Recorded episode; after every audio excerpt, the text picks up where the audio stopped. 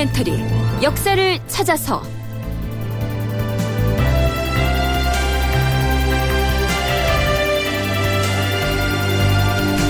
제 569편 성종과 한명회 그 공존과 극복.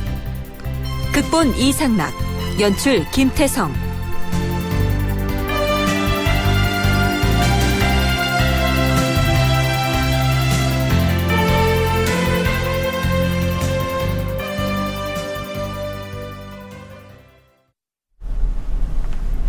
전하, 한 명에는 자신의 별장인 압구정에 중국 사신을 초대하여 스스로 위세를 뽐내려고 정자에 장막을 쳐달라, 처마를 늘려달라 이렇게 추청하였다가 거절당하자 이제는 아내가 아프다는 핑계를 대고 사신을 위한 환영잔치에 참석 못하겠다고 한 것이옵니다. 이는 신하로서 해서는 아니 될 일이오며 전하를 능멸하는 처사이옵니다.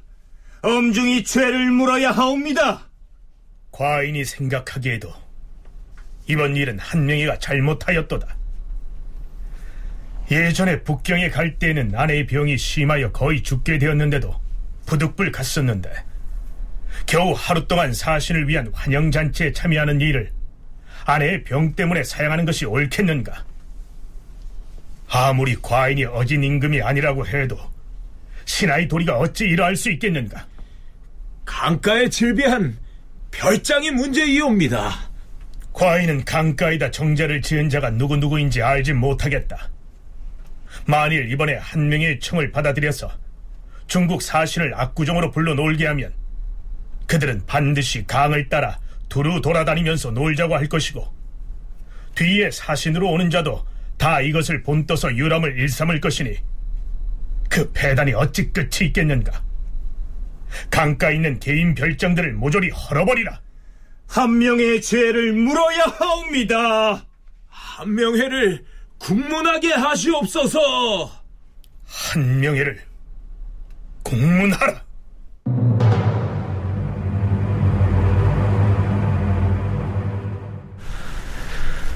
청취자 여러분 안녕하십니까? 역사를 찾아서의 김석환입니다. 이때가 성종 12년인데요. 그러니까 성종이 수렴청정에서 벗어나서 친정을 실시한 지도 이미 5년이 지난 뒤였습니다. 앞에서 대간이 한명회를 탄핵하는 장면, 그리고 마침내 성종이 한명회를 국문하도록 명하는 장면을 소개했는데요. 한명회가 누굽니까? 성종의 할아버지인 수양대군이 계유정난을 일으킬 때 중추적인 역할을 수행해서 세조의 집권에 결정적인 역할을 했던 공신일 뿐만 아니라 어린 성종이 즉위했을 때는 원상으로서 국정을 주도했던 국법보다도 강력한 권세를 누려온 그런 인물이었습니다. 그런 한명회에 대해서 성종이 국문을 하라고 명했다는 것은 한마디로 말하면 이제는 한명회도 예전의 한명회가 아니며 성종도 예전의 성종이 아니다. 이런 점을 보여준 사건이라고 할 수 있겠죠. 물론 겉으로 드러난 문제는 한명회가 중국 사신을 자신의 별장인 압구정으로 초대해서 한강 유람을 겸한 잔치를 벌임으로써 세일을 과시하려고 무리를 했던 것이 발단이 됐죠. 성경 입장에서는 개인의 문제에 국가의 기물을 갖다 쓰겠다. 그것도 왕을 상징하는 기물을 갖다 쓰겠다라고 하는 것은 허용할 수 없다라고 해서 거절을 한 것이고 거기에 대해서 이제 한 명의 입장에는 아 나는 나란 일을 하고 있는데 왜 안 도와주느냐라고 하면서 이제 약간 기분이 상했다라고 볼 수가 있는 거죠. 그래서 버틴 건데 약간 좀 도를 넘은 거죠. 그래서 이제 그 성경 입장에서는 이제 그 압구정에 죽어서 못하겠으면 거기 사지 마라. 제천정에 사면 된다. 라고 이렇게 나왔던 거고. 그러니까 거기에 대해서 한 명에도 기분이 상하니까 그럼 우리 처가 아파서 못 간다. 서울대 규장과 강문식 학예연구사의 얘기 들어봤습니다. 한명회가 국가의 기물을 개인적으로 갖다 쓰려고 했다 하는 얘기는 지난 시간에 소개했죠. 한명회가 자신의 개인 별장인 압구정에 국왕이 사용하는 용봉 차이를 갖다 쓰겠다는 등의 무리한 요구를 했던 상황을 말합니다. 성종실록 편찬에 참여했던 사관은 한명회의 이러한 행태에 대해서 다음과 같이 비판적인 평을 덧붙이고 있습니다. 당초에 한명회가 북경에 갈 때에 임금이 특별히 한명회를 불러 계칙하였다. 이번에 북경에 가거든 혹시라도 환관 정동에게 먼저 접근하여 통하지 말 것이며 또한 선물로 가져간 활과 화살을 그에게 바치지 말도록 하시오. 그랬는데 한명회는 통주에 이르자마자 동사 장효화를 시켜서 가장 먼저 정동에게 알렸고 그를 사사로이 만나 활과 화살을 바치려 하므로 함께 간 부사 이승소가 말렸으나 한명회는 듣지 않았다. 한명회는 이외에도 가져간 물품들을 사사로이 풍부하게 바쳐서 황제의 뜻을 기쁘게 하고 정동의 욕심을 채워줌으로써 상을 많이 받아가지고 돌아와 남에게 자랑하였다. 그리고 드디어 정동이 사신으로 오자 그를 압구정으로 초대하여 자신의 위세를 뽐내려 하였으나 그 뜻을 이루지 못하고 탄핵을 당하기에 이른 것이다. 그런데 이 시기에 이르러 훈구 대신의 상징적인 존재인 한명회에 대해서 대간, 즉 사헌부와 사간원의 관리들이 끈질기게 탄핵 공세를 편 배경에는 성종의 입김이 크게 작용한 것이라는 견해도 있습니다. 한국학중앙연구원 정혜은 선임연구원의 얘기 들어보시죠. 성종은 본인의 왕권 강화를 위해서 대간들의 세력을 많이 키웁니다. 어, 당시 그 대간들의 주요 역할은 바로 성종이 자기의 왕권에 걸림돌이 된다고 생각했던 그 대신들을 탄핵하는 그러한 일이었습니다. 그래서 당시에 그 대신들을 탄핵하는 그러한 자리에서는 늘 신진 세력과 그 다음에 그 대신들을 옹호하는 그 세력들 간의 대립이 상당히 많이 첨예하게 드러나는 장이라고 말씀드릴 수 있습니다.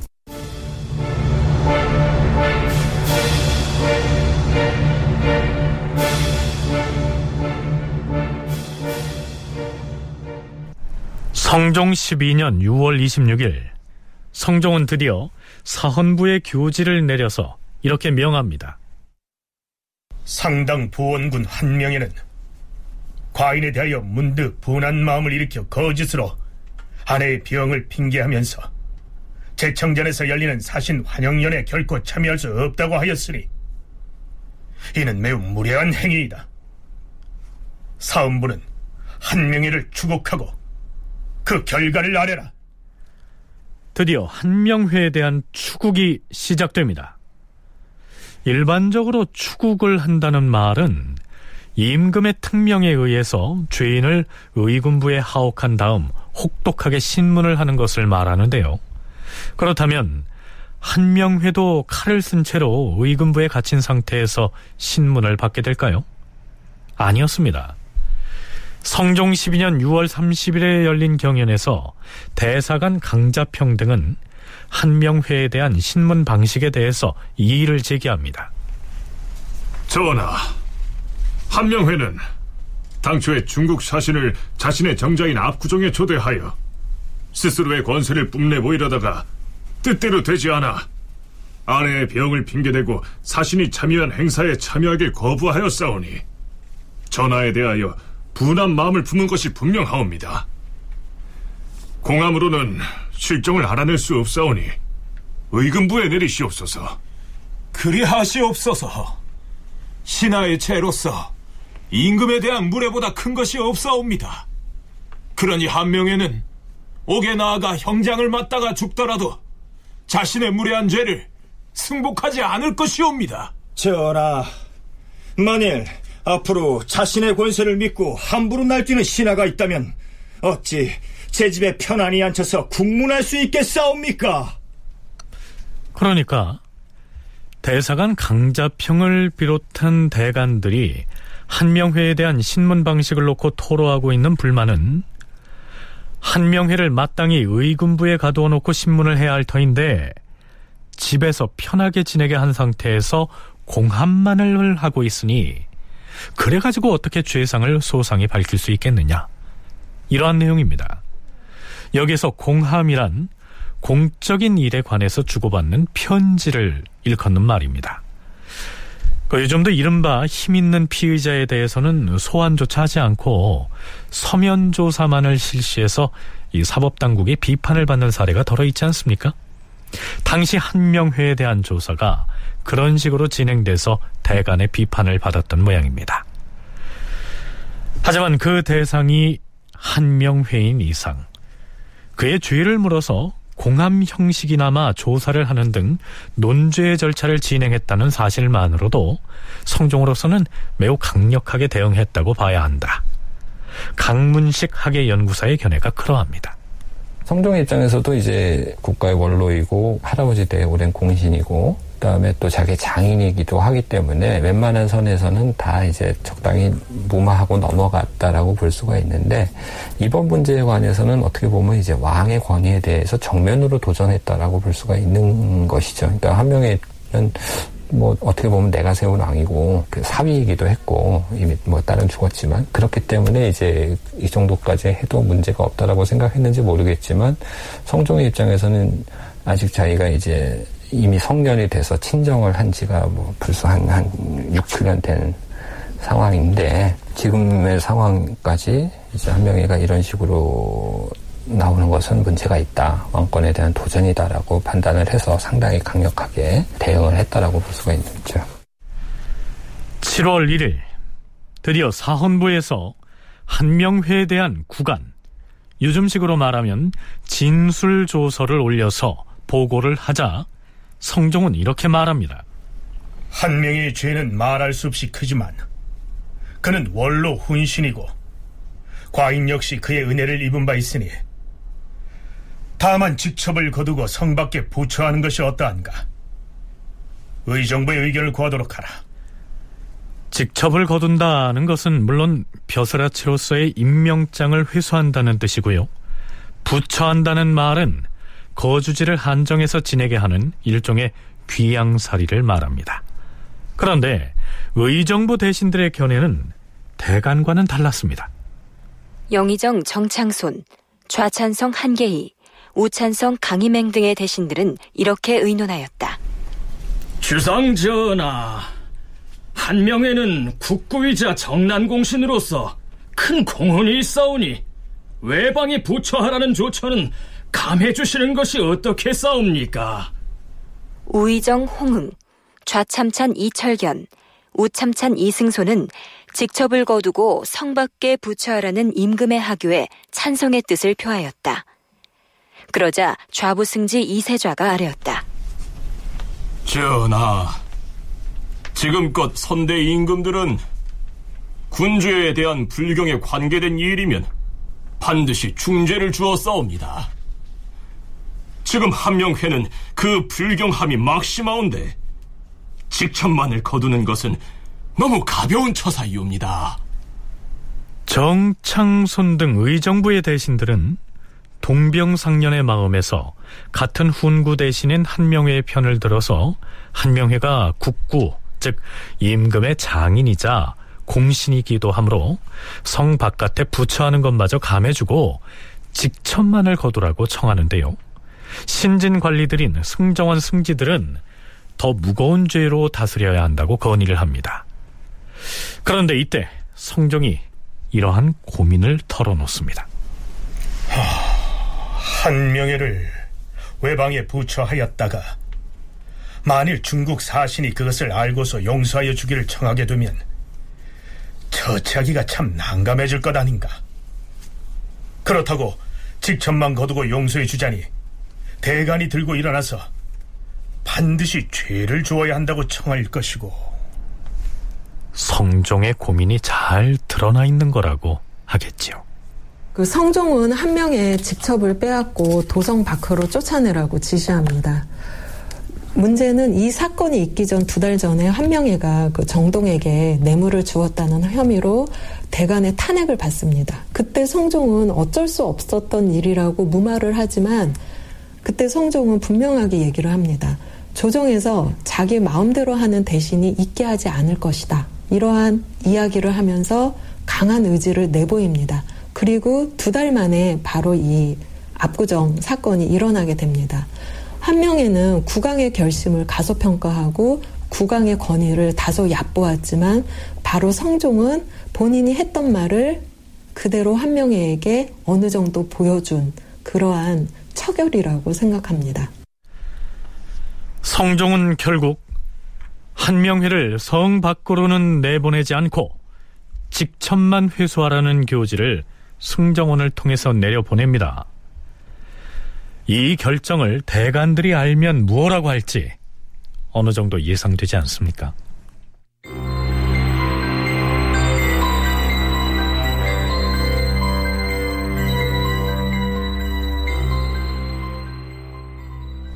아닌 게 아니라 이튿날인 7월 2일 사헌부와 사관원이 합세해서 한명회에게 중죄를 내려야 한다고 목소리를 높입니다. 조상 전하, 신하가 군주에 대하여 지은 죄 중에서 무례한 것보다 큰 것이 없사온데 어찌 함령회의 경우 집천만을 거둔다 하시옵니까? 청컨대 법대로 엄단하시옵소서. 또한 함령회의 죄는 매우 무거우므로 공훈을 논의할 수가 없는 것이온데 영의정 정창소는 큰 공헌이 있으므로 외부에 부처하는 것도 감해야 한다고 하였사오니 이것은 함령회를 감싸고 도는 것이옵니다.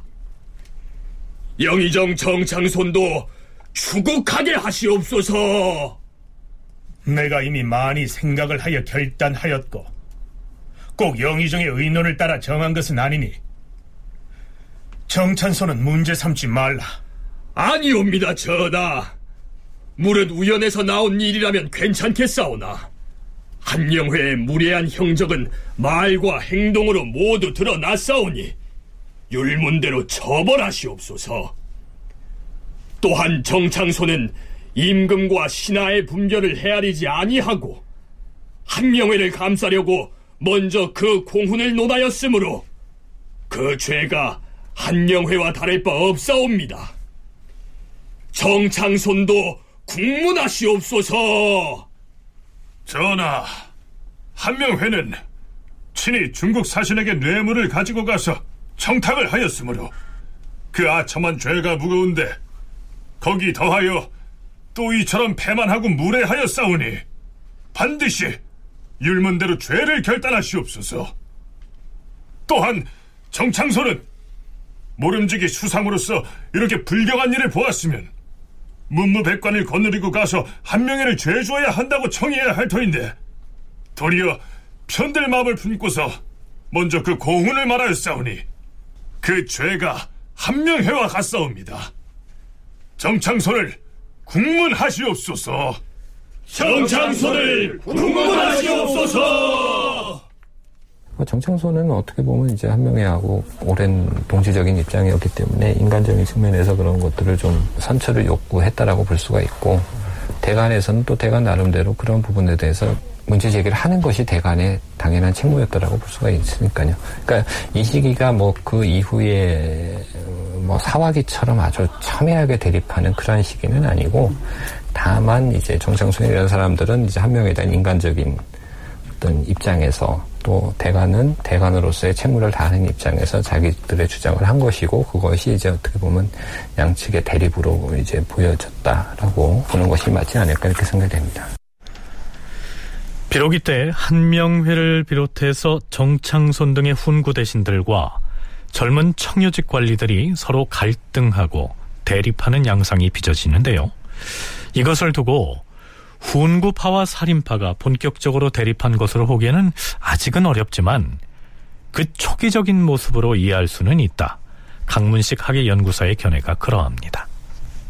뭐 심각한 건 아니지만 약간 그런 초기적인 모습은 나타난다고 볼 수가 있는 것인데요. 그러니까 뭐 정창소 같은 경우는 한명회와 같이 어떤 어떻게 보면 이제 한 배를 탄 공신들이라고 할 수가 있기 때문에 물론 이 사람들이 뭐 한명회를 적극적으로 두둔한 건 아니었고 분명히 이제 잘못했고 논제를 해야 되는데 뭐 국가 원로이고 그동안의 공헌을 생각해서 뭐 지방으로 부처하는 거는 조금 직처분 해소하되 지방으로 부처하는 것까지는 좀 봐달라 이렇게 했고 거기에 대해서 이제 성종이 뭐 오케이를 한 거였죠.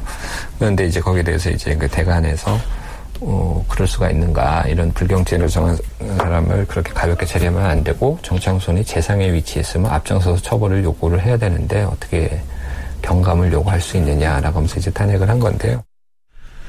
어찌됐든 영의정인 정창소는 한명회와 같은 원로 대신의 처지에서 가벼운 처벌을 주청했다가 대간의 탄핵을 받는 처지로 몰리고 말았는데요. 그는 7월 3일에 성종을 아련하고서 전하, 신이 한명회를 구호하였다 하여 대간이 논박을 하고 있사오니 피혐을 하겠사옵니다. 한이 될 일이요. 영상은 피험을 하지 마시오. 피혐이란 관리가 사헌부로부터 혐의를 받을 경우 그 혐의가 풀릴 때까지 벼슬을 내려놓고 대기하는 것을 일컫습니다.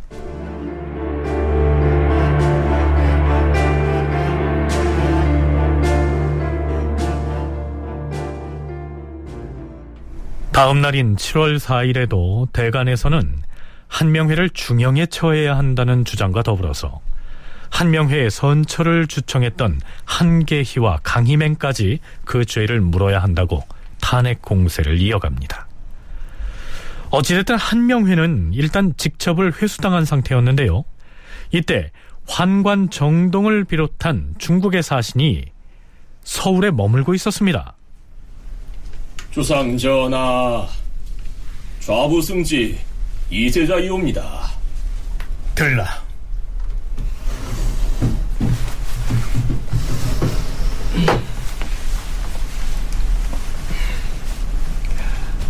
전하, 이제 곧 객관에 가서 중국 사신을 만날 것이온데 그들 역시 한명회가 죄를 받아 파직한 사실을 알고 있을 것이옵니다. 하운데 자세히 물으면 어떻게 대답을 해야 하겠사옵니까?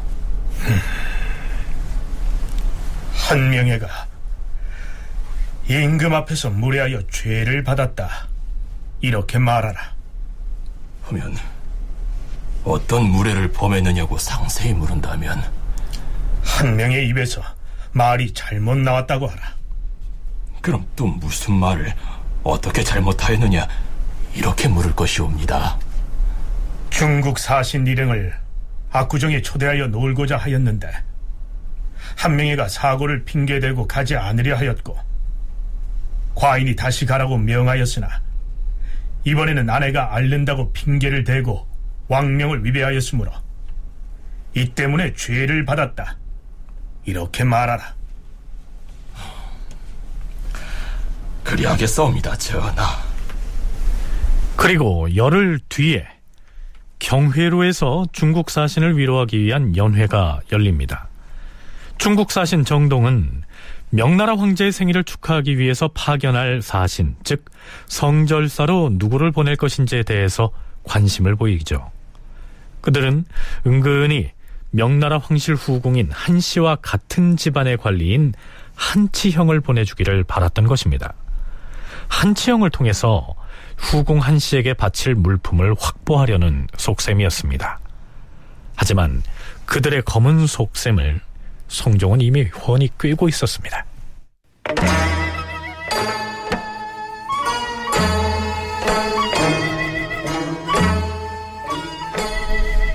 자, 대인께서 과인의 술을 한 잔 받으시오. 황궁하옵니다, 주상전하. 음.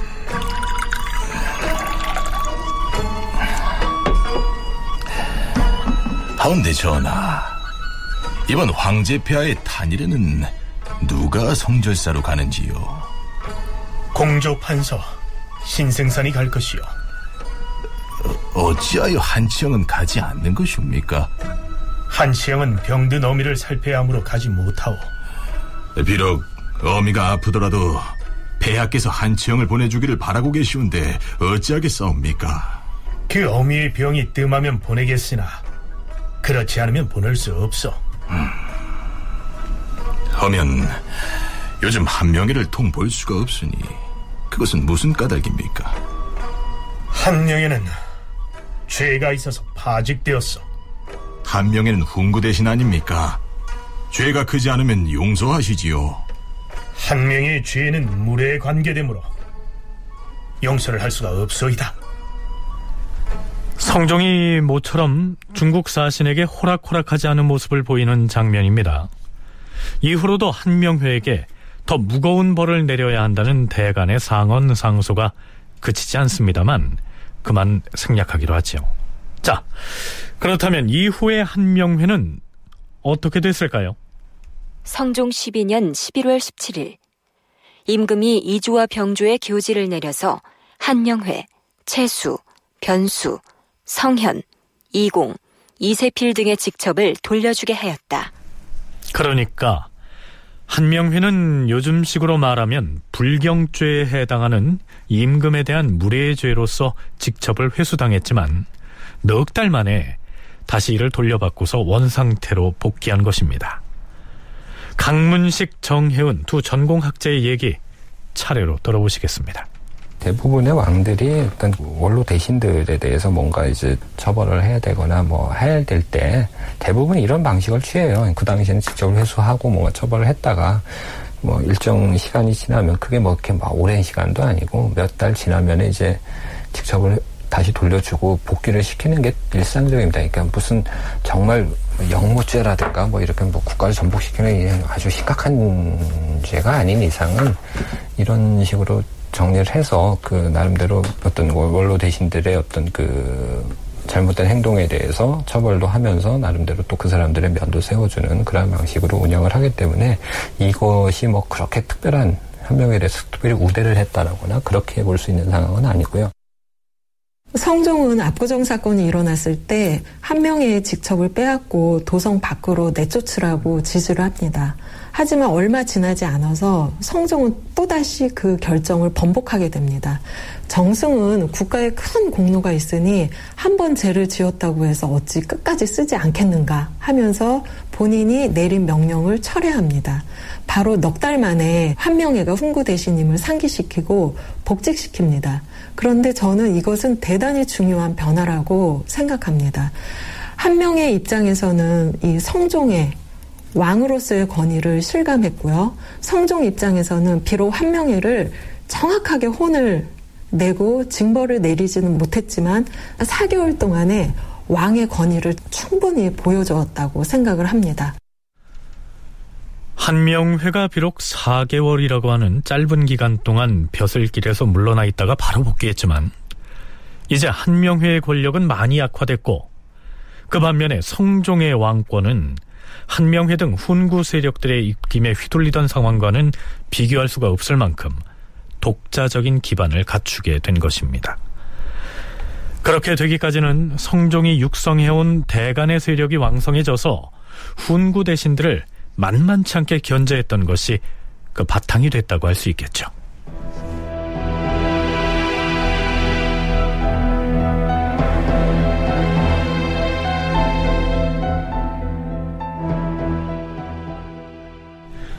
자, 이제 시간을 2년여쯤 뒤로 돌려보겠습니다. 성종 14년 1월 4일 임금이 명을 내려 영돈령 이상의 종친과 의정부, 육조의 당상관을 모두 모이게 하였다. 수상 전환합시오.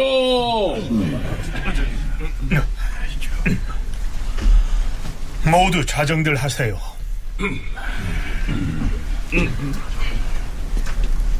과인이 경들을 모두 모이라 한 것은 세자 책봉에 관한 일을 의논하기 위함이요. 옛일을 상고해 보건대 본래 원자가 여덟 살이 되면 세자로 봉하는 것이 예인데 이제 우리 원자의 나이가 이미 여덟 살이 되었으므로 세자로서 그 명의를 정할 때가 되었어. 그런데 전에 명나라 황제로부터 온 조서에 의하면 만약 주청할 일이 있거든 모름지기 한 명예를 보내라라고 하였는데 지금 정승이 아무런 탈이 없으니 명나라에 보낼 만하다고 생각하는데 경들의 뜻은 어떠하오? 네, 참고로 이때 한명회의 나이는 만으로 68살이었고요. 이때 8살이 된 원자는 뒷날에 연산군이 됩니다. 영의정 정창손 등 일부 대신들은 이렇게 말합니다. 전하, 세자 책봉을 청하는 것은 빨리 거행하는 것이 마땅하옵니다. 그러나 이를 주청할 때에 인주라는 회답의 직서를 겸하여 청해서 사자에게 바로 붙여 보내게 하면 저절로 폐단이 없을 것이옵니다. 만약 그 일로 중국 사신이 오게 되면 흉년에 접대하는 폐단이 작지 않을 것이옵니다. 또한 성질 받들어서 한 명회를 보내야 하는 것은 피할 수 없을 듯하옵니다. 그러나 만약에 진짜 성지가 아니라 그것이 정동의 술책이라면 후세의 웃음거리가 될까 두렵사옵니다.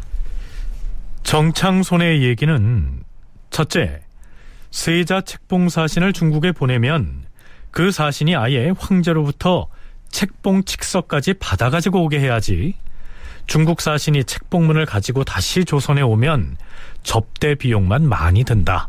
이런 내용이고요.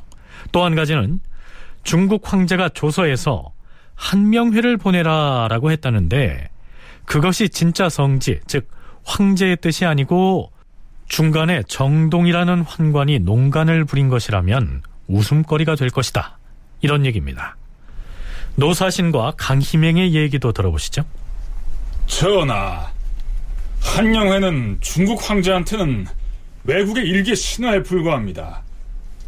비록 한영회가 일찍이 중국 조정에 들어갔었다 하더라도 황제가 어찌 지금까지 기억하고 못 잊어 하겠사옵니까? 이는 반드시 정동이 중간에서 한 짓인 듯 보이옵니다. 이것은 작은 일이므로 거기 따라도 무방하겠으나 이 뒤로 이보다 큰 일이 있을 때 그 또한 황제의 뜻이라고 속인다면 하나하나 들어주고 따르겠사옵니까? 또 세자 책봉을 청하는 것은 반드시 한영회가 가야만 인준을 얻는 것도 아니옵니다. 주상 전하, 중국에서 한명회를 들여보내는 일을 이미 황제의 뜻, 곧 성지라고 말하였으면 일단 믿고 보내야 할 것이옵니다. 그것이 옳지 않은 것이라고 미리 탐지하여 안 보낼 수는 없사옵니다. 또 정동이 말하기를 한명회가 들어오면 별도로 물품을 바치지 않아도 된다고 하였사오니 우선 그 말에 따라야 할 것이옵니다. 자, 글쎄요. 명나라 황제가 조선의 한명회를 특별히 기억하고 있다가 딴 사람 말고 반드시 한명회를 사신으로 보내라고 했을까요? 한명회와 유착해서 물품을 받고 했던 이 정동과 후궁 한씨의 농간이 아닐까요? 그렇다면 정작 본인인 한명회는 어떤 반응을 보였을까요? 전하, 신하가 군주의 명령에 대해서는 물불을 감히 가리지 않는 것이옵니다. 더구나 세자 책봉을 청하러 가는 것은 신하의 영광일진데 신이 어찌 감히 사양하게 싸웁니까? 다만 신의 나이 이제 곧 70세가 되오니 어명을 욕되게 할까 두려울 뿐이옵니다. 이른이 다 된 나이에도 불구하고 한명희는 세자 책봉을 청하는 사신으로 북경에 직접 가겠다고 나섭니다. 사실은 뭐 정동이 함령회를 지명했던 건 몇 대뿐만 아니라 그 앞서서도 한 차례도 그런 일이 있었고요. 그래서 그 성종 입장에서는 뭐 어떻게 보면 상당히 기분이 나쁠 수도 있는 문제이긴 한데 어쨌든 그 당시에 뭐 세자책봉도 굉장히 중요한 문제이고 이런 문제를 해결하기 위해서는 어떤 정동이라든가 또 그 뒤에 있는 뭐 후공 한 씨 이런 사람들의 도움을 받지 않을 수 없는 것이고 그러기 위해서는 또 한명회라는 존재가 필요했기 때문에 이제 한명회를 이제 사신으로 파견을 했다라고 볼 수가 있고 한명회 입장에서는 이때가 한 꽤 고령이었음에도 불구하고 어떻게 보면 이제 다시 한번 또 자신의 입지를 확보하기 위한 그러한 어떤 목적에서 이 사행을 받아들였다라고 볼 수 있을 것 같습니다. 다음 날 낮에 여는 경연, 즉 주강에 참여했던 성종이 강자평, 이세자 등에게 한명회를 세자 책봉 사신으로 보내는 문제를 의논을 하는데요. 승지들은 이렇게 말합니다. 전하, 중국에서 보낸 조서에 한명회를 들여보내라고 한 일은 반드시 정동이라는 환관의 계책일 것이옵니다. 하지만 지금 황제가 오직 정동의 말만 듣는다 하온데 만약 한명회를 보내지 아니하면 정동이 노여워하여 거짓말을 꾸며서 다른 비원고를 만들 것이 틀림없사옵니다. 어찌되었든 황제의 명령도 있고 또한 상당 보원군도 건강에 이상이 없으니 이번 사행은 상당 보원군에게 맡길 것이다. 결국 한명회가 세자 책봉사절로 결정됩니다. 아마도 나이로 봐서 마지막 사행길이 될 것 같은데요. 한명회는 세자 책봉이라는 임무를 무난히 수행함으로써 다시 한번 권력의 의지를 불태울 수가 있을까요?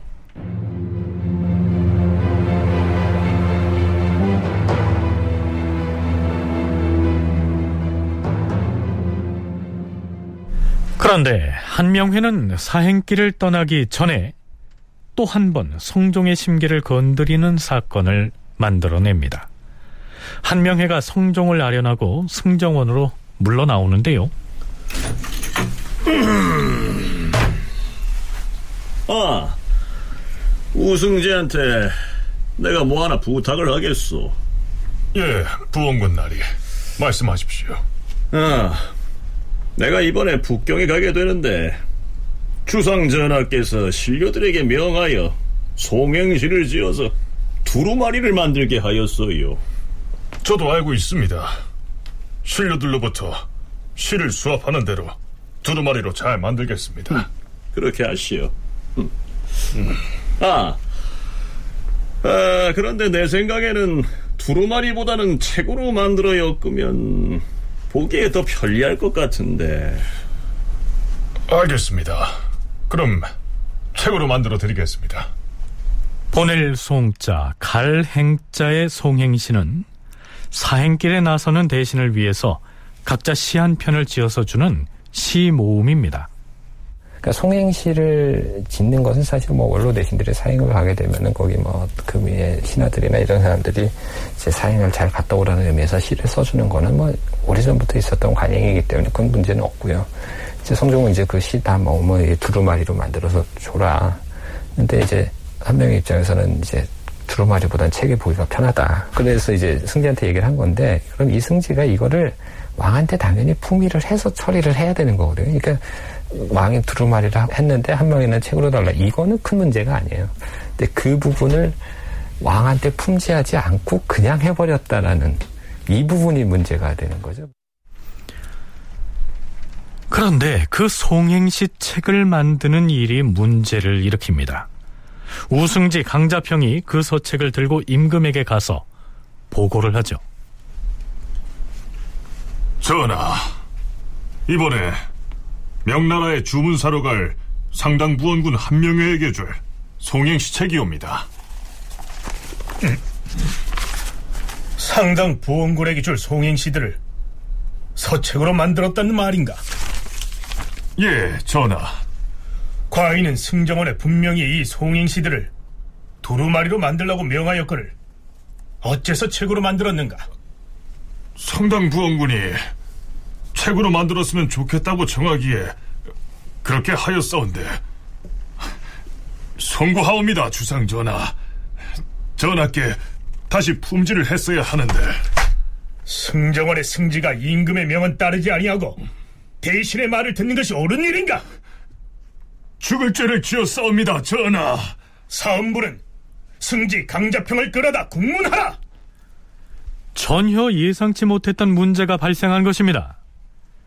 그 소식을 듣고 한명회가 부랴부랴 임금에게로 달려옵니다. 전하, 송행시를 두루마리로 하지 않고 책으로 만든 것은 승지 강자평이 신의 말을 듣고 그렇게 한 것이옵니다. 하오니 신에게 실로 죄가 있사옵니다. 황공함을 이기지 못하게 싸옵니다. 정컨대 신으로 하여금 죄를 받게 하시옵소서. 허물은 강자평에게 있는 것이지. 정승에게 무슨 죄가 있겠소? 대지할 필요 없으니 북경에 갈 사행 준비나 잘하시오. 이 성종의 불만은 오히려 이 승지에게 있었던 거고 그래서 나중에 보면 한명회가 가서 아 이거는 승지 잘못이야 내가 그렇게 요청한 거니까 잘못이 있다면 내 잘못이다 했더니 성종은 그거의 문제가 아니라 승지가 나한테 내가 지시사항을 바꿀 수는 있는데 그걸 당연히 그럼 나한테 품질을 해서 재가를 받고 해야 되는데 그렇게 하지 않았던 게 문제다라는 식으로 얘기를 합니다. 그러니까 이 부분은 한 명에 대한 불만이라기보다는 이 승지의 조처의 어떤 미흡함 이거에 대한 어떤 불만을 제기했다라고 보는 게 더 맞지 않느냐 이렇게 생각이 됩니다. 강문식 학예연구사는 임금이 두루마리로 만들라고 지시한 송행시를 책으로 바꿔 만들면서 승지가 임금에게 그 내용을 보고하지 않은 이 절차상의 문제를 질책한 것이지 성종이 한명회에 대해서 어떤 감정을 드러낸 것이라고 보기에는 어렵다. 이렇게 분석을 합니다. 어찌됐든 일이 이렇게 되자 사헌부에서는 한명회를 국문해야 한다고 주청을 올립니다. 그러나 성종은 한명회에게는 죄가 없다면서도 부승지 강자평에게는 엄중하게 문책을 하죠. 정혜은 연구원은 성종의 이러한 조치가 한명회에게 경고의 의미를 담고 있다고 분석합니다. 그 당시 성종은 승지를 대단히 뭐라고 합니다. 내가 두루마리로 만들라고 했는데 어째서 책으로 만들었느냐. 너는 왜 왕명을 따르지 않고 대신의 말을 듣는가? 그것이 옳은 행동인가? 하면서 한명회를 처벌하는 것이 아니라 바로 그 허물을 강자평에게 승지에게 돌립니다. 어떤 측면에서 겉으로 한명회를 감쌌지만 한명회의 월권에 대해서 내가 이제는 계속 가만히 있지 않겠다는 점을 보여줬다는 점이 저는 대단히 중요하게 생각합니다. 이 점은 대신의 위상을 약화시키고 대간의 위상을 높여서 어떤 그 왕권을 강화하려고 했던 그 성종의 후속 조치라고 저는 읽혀집니다.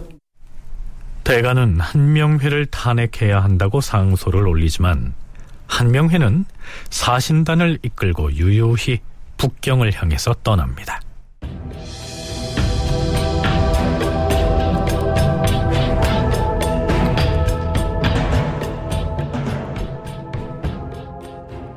그런데 한명회가 북경으로 세자 책봉을 위한 사행을 떠나던 바로 그 성종 14년에는 조선 조정에 큰 영향을 미쳤던 중요한 인물 3명이 유명을 달리합니다.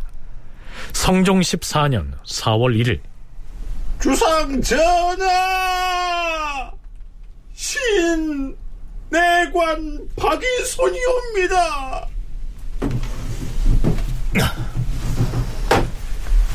아니 너는 대비마마와 함께 온양온천에 갔던 그 내관이 아니냐? 그러하옵니다. 주상 전하. 헌데 왜 우느냐?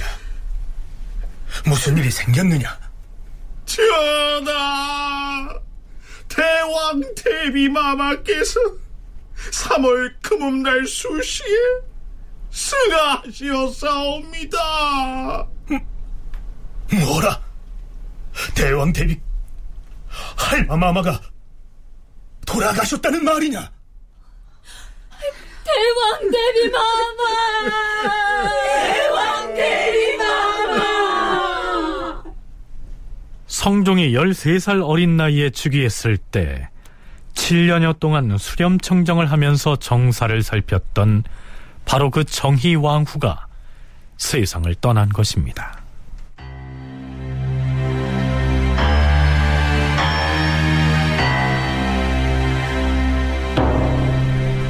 저는 삼가 재배하고 머리를 조아려 말씀을 올립니다.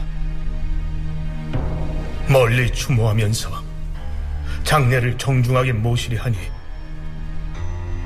슬픈 감회를 금할 수 없습니다. 이제 칭호를 바꾸고 시호를 정하는 데 있어서 마땅히 높이기를 지극하게 해야 할 것이므로 공경이 예법을 따라서 간절한 효성을 펴니다. 대비께서는 30년 동안 국모로 계셨사오니 마음 백성이 깊이 삼호하옵니다. 돌아 바라보건대 저의 작은 몸으로 우러러 사랑하심을 받아 무궁한 경사를 계승하게 되었으므로 끝없는 은혜에 보답하려고 하였는데 어찌하여 거룩하신 대비께서 세상을 버리시고 갑자기 승하하셨사옵니까? 슬프도다. 그 음성과 모습이 길이 막혔으니 어찌 위호를 더하여 올리지 아니하겠습니까? 예, 성대한 공을 드날려서 슬픈 생각을 펴고자 합니다. 시오를 정의로 올리니 우러러 바라건대 밝으신 영께서 구보 보책을 받아옵시옵고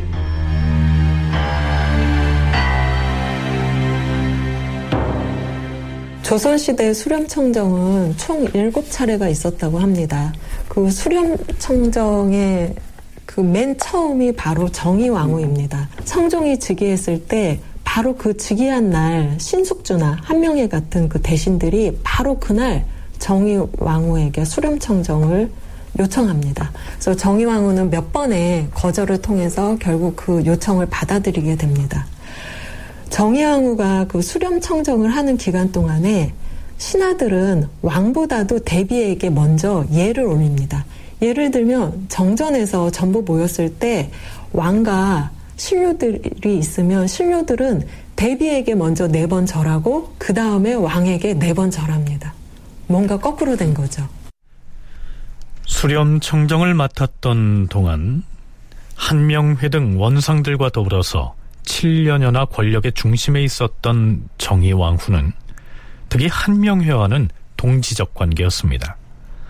말하자면 한명회로서는 자신의 권력에 대한 최대의 후원자였던 사람을 잃은 것입니다. 그렇다면 정의왕후의 죽음이 성종의 왕권이나 혹은 한명회의 위상에 실질적으로 어떤 영향을 미쳤을까요? 좀 상징적인 의미라고 볼 수 있을 것 같아요. 그러니까 실질적으로 뭐 정의항후의 사망으로 성종의 왕권이 더 강해졌다 이런 것보다는 어떤 그 왕실의 최고 어른으로서 그 성종을 후원했던 그리고 또 수렴청정의 경험도 있던 이런 그 대비가 서가함으로써 보다 이제 그 성종의 위상이 상징적으로 높아졌다라고 하는 그런 측면들이 있고요. 그 다음에 이제 한명회와 연관시켜 보면은 사실 한명회의 가장 큰 후원자가 정의왕후였다라고 볼 수가 있거든요. 그렇기 때문에 수렴청정은 뭐 거뒀지만 어쨌든 그 왕실의 어른으로서 어떤 여러 가지 성종에 대해서 조언을 한다거나 이런 과정에서 한명회를 상당히 서포트했을 가능성이 높은데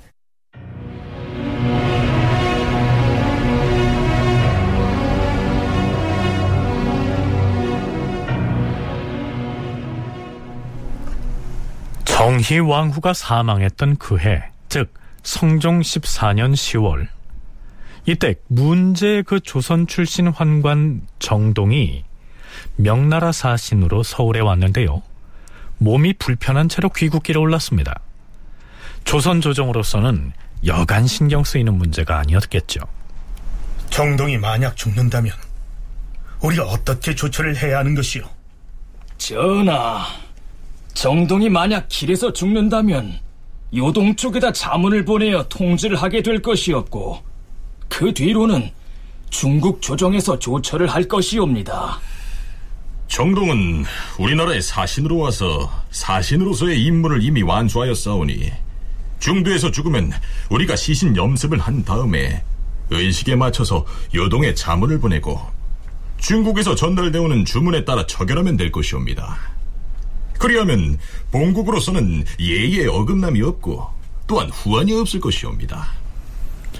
조선 조정에서는 중국 사신이 귀국길에 사망하는 전례가 없던 사태가 발생할까봐 걱정을 하고 있었는데요.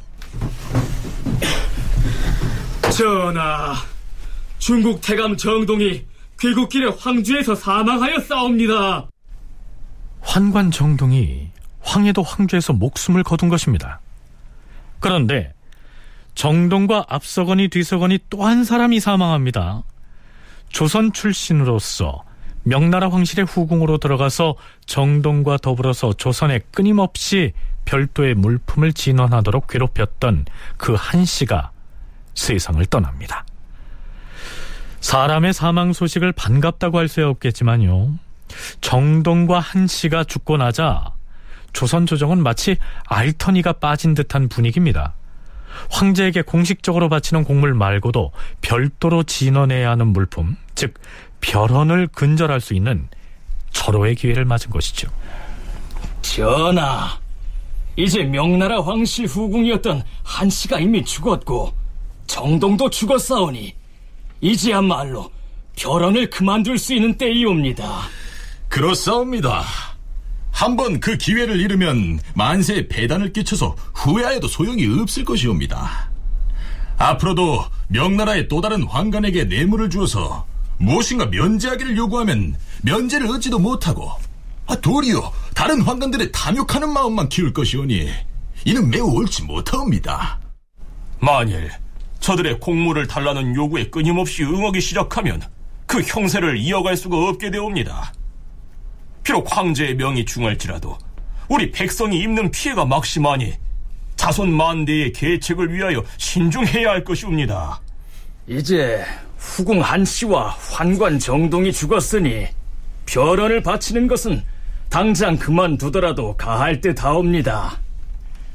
신은 생각건데 내년에 황제의 생일을 할애하러 가는 성절사는 매우 간략한 수량만을 가지고 가서 바치게 해야 할 것이옵니다. 과인은 경들의 의논을 모두 옳게 여기고 있습니다. 다만 중국 조정에서 만약 묻기를 칙서에 쓰여 있는 물목을 어찌하여 다 바치지 아니하느냐 이렇게 물으면 어떻게 대답해야 하지요? 앞으로 우리나라의 사신으로 올 명나라 환관 김흥에게 우리 조정의 방침을 상세히 설명하여서 그 배단을 고쳐야 할 것이옵니다. 앞으로는 간략하게 토산물을 갖추어서 보내고 상하 등의 귀한 물건은 보내지 아니하는 것이 좋겠사옵니다.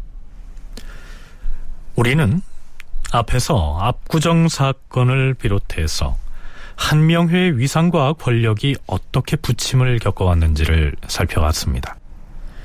정희왕후와 환관 정동 그리고 명나라 황실의 후궁 한씨가 모두 사망해버린 성종 14년 이후에는 한명회의 권력도 쇠락의 길을 걷게 됩니다.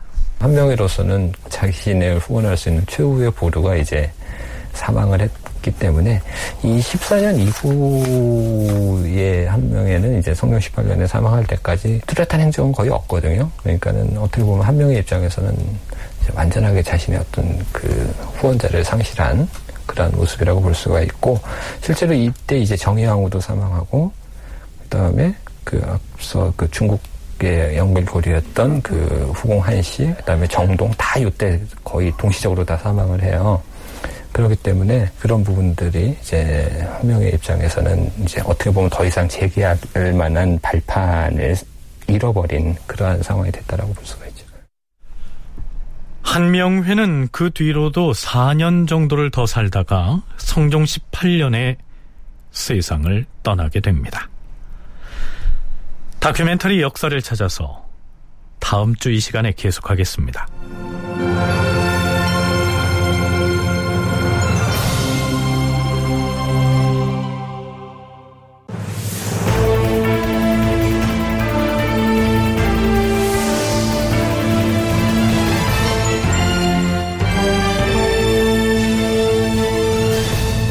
다큐멘터리 역사를 찾아서 제 569편 성종과 한명회 그 공존과 극복 이상락 극본 김재성 연출로 보내드렸습니다.